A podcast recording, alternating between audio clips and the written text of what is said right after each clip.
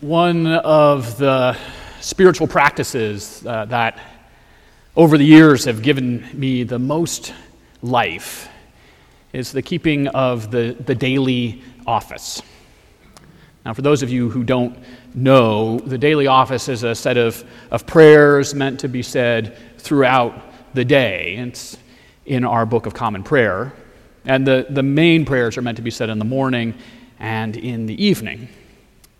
The office has a, a schedule of readings where one will read from the book of Psalms and then from the Old and New Testaments.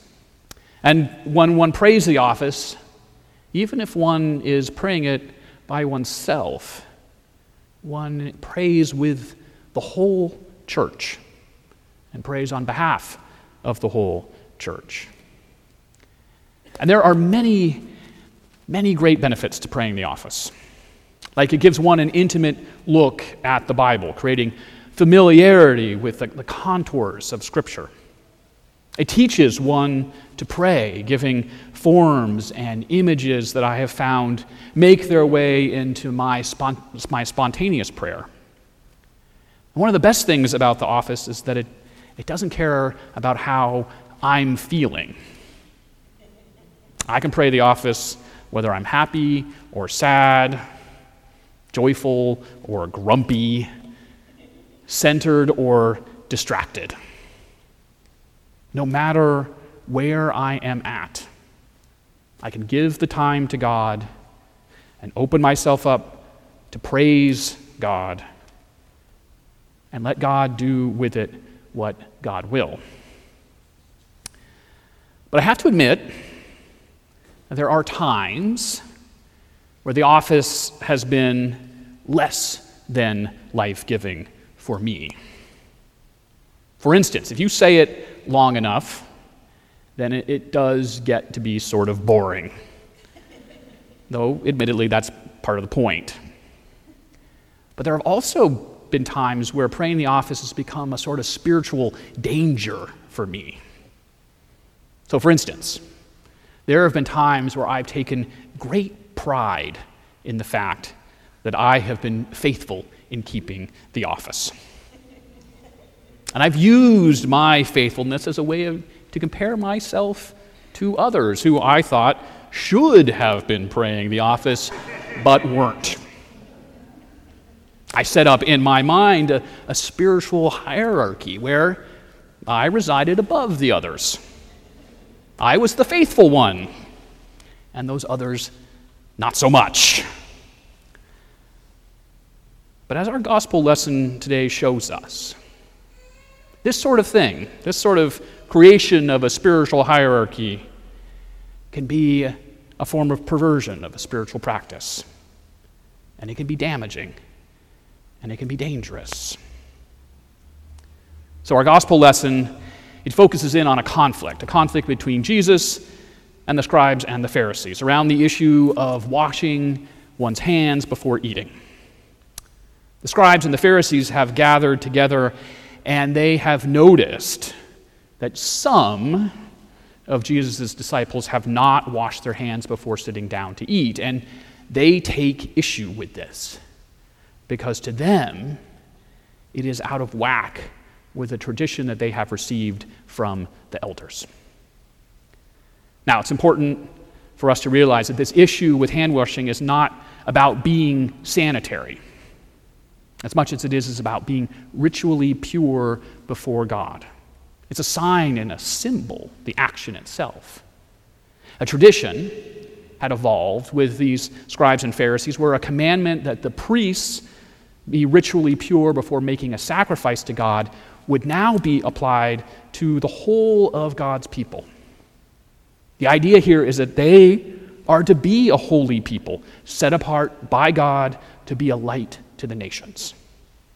So when these scribes and Pharisees ask Jesus about hand washing, behind their question is another question a question about Jesus' faithfulness and a question about Jesus' commitment to God. Now, if you listen to the Gospels enough, then it can be easy to form a negative view of the Pharisees. They tend to be some of Jesus' principal rivals, and as such, Jesus is often depicted as disagreeing with them. And indeed, at this point in Mark's gospel, we've been told that some of the scribes and the Pharisees have already begun to conspire to kill Jesus. But this morning, I'd like to caution you against demonizing the Pharisees. First of all, it could be the start of a, of a slippery slope toward a form of anti Semitism. Christians always need to be on guard against this. But secondly, for all of the disagreements that Jesus has with the Pharisees, they actually represent an extremely faithful response to the Jewish predicament of their time. And Jesus agrees and recognizes this in other places throughout the gospel. For you see, the Jewish people faced extreme oppression and prejudice under Roman occupation and rule. Their faith was often discriminated against, and there were all sorts of cultural forces that made a faithful relationship with God difficult. And the Pharisees, they advocated a, a life of keeping the law and adopting certain spiritual practices in order to live faithfully and freely as the people of God.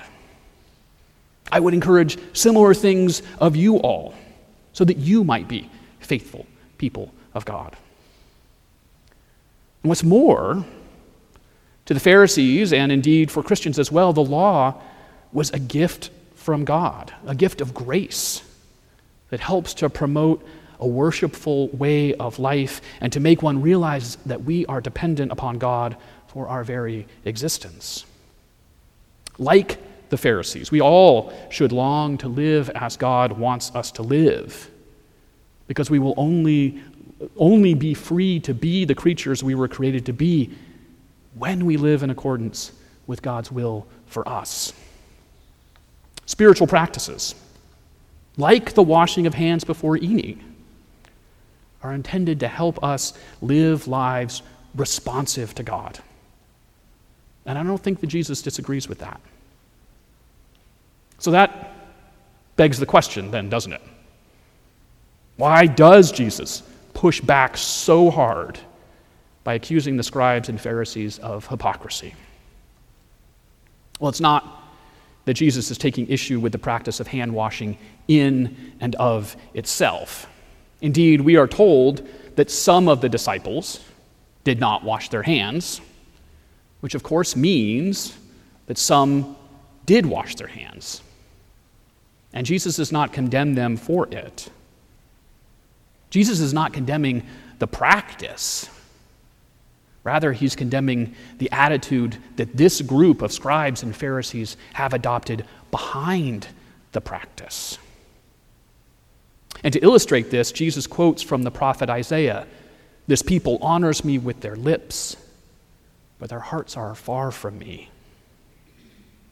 The problem for Jesus is, is that this group has weaponized a practice that is supposed to, to draw people closer to God.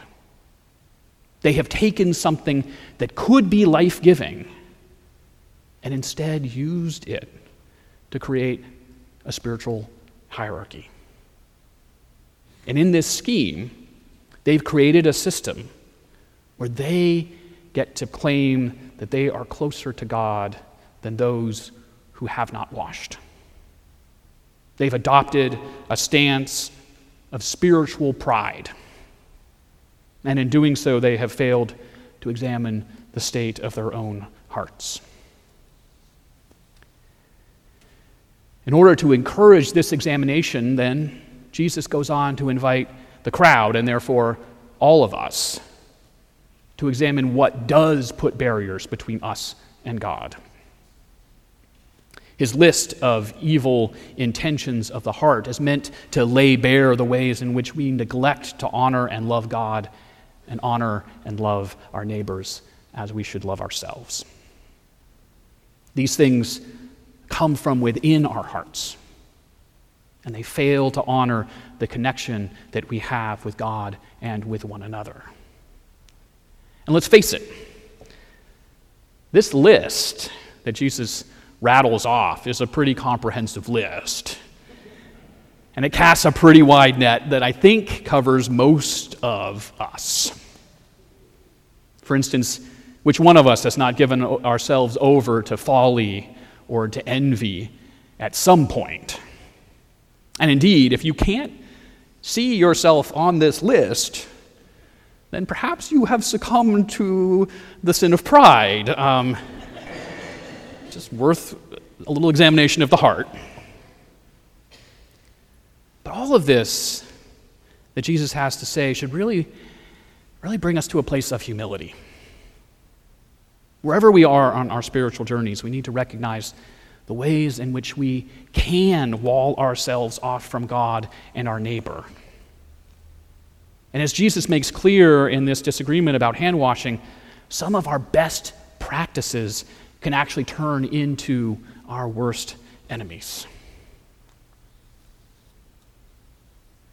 I would certainly and do recommend a whole host of spiritual practices to you. We should never underestimate the value of, of regular worship, of prayer and meditation, or works of service, or financially supporting the church and her mission. These practices have an incredible power to draw us into God's orbit and to make us live more open to God and to our neighbor. But let's face it, they can also be beguiling practices that lull us into a state of pride or lull us into a, a state of deception. They can reaffirm feelings of superiority and cause us to think of ourselves more highly than we ought. They are like any tools. And like any tool, they can be used for good or for ill depending on the intention of the user.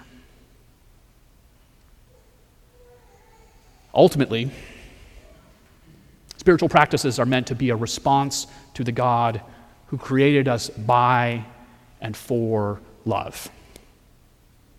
This God longs to draw us in and to win over our fragile and muddled hearts. For indeed, God knows what is in our hearts, both good and ill, and loves us all the more. And our practices are intended to help that process of giving our hearts to God.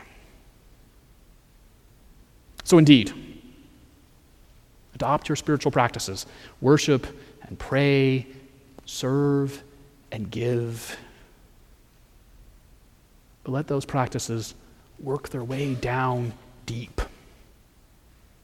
Let them touch that heart of yours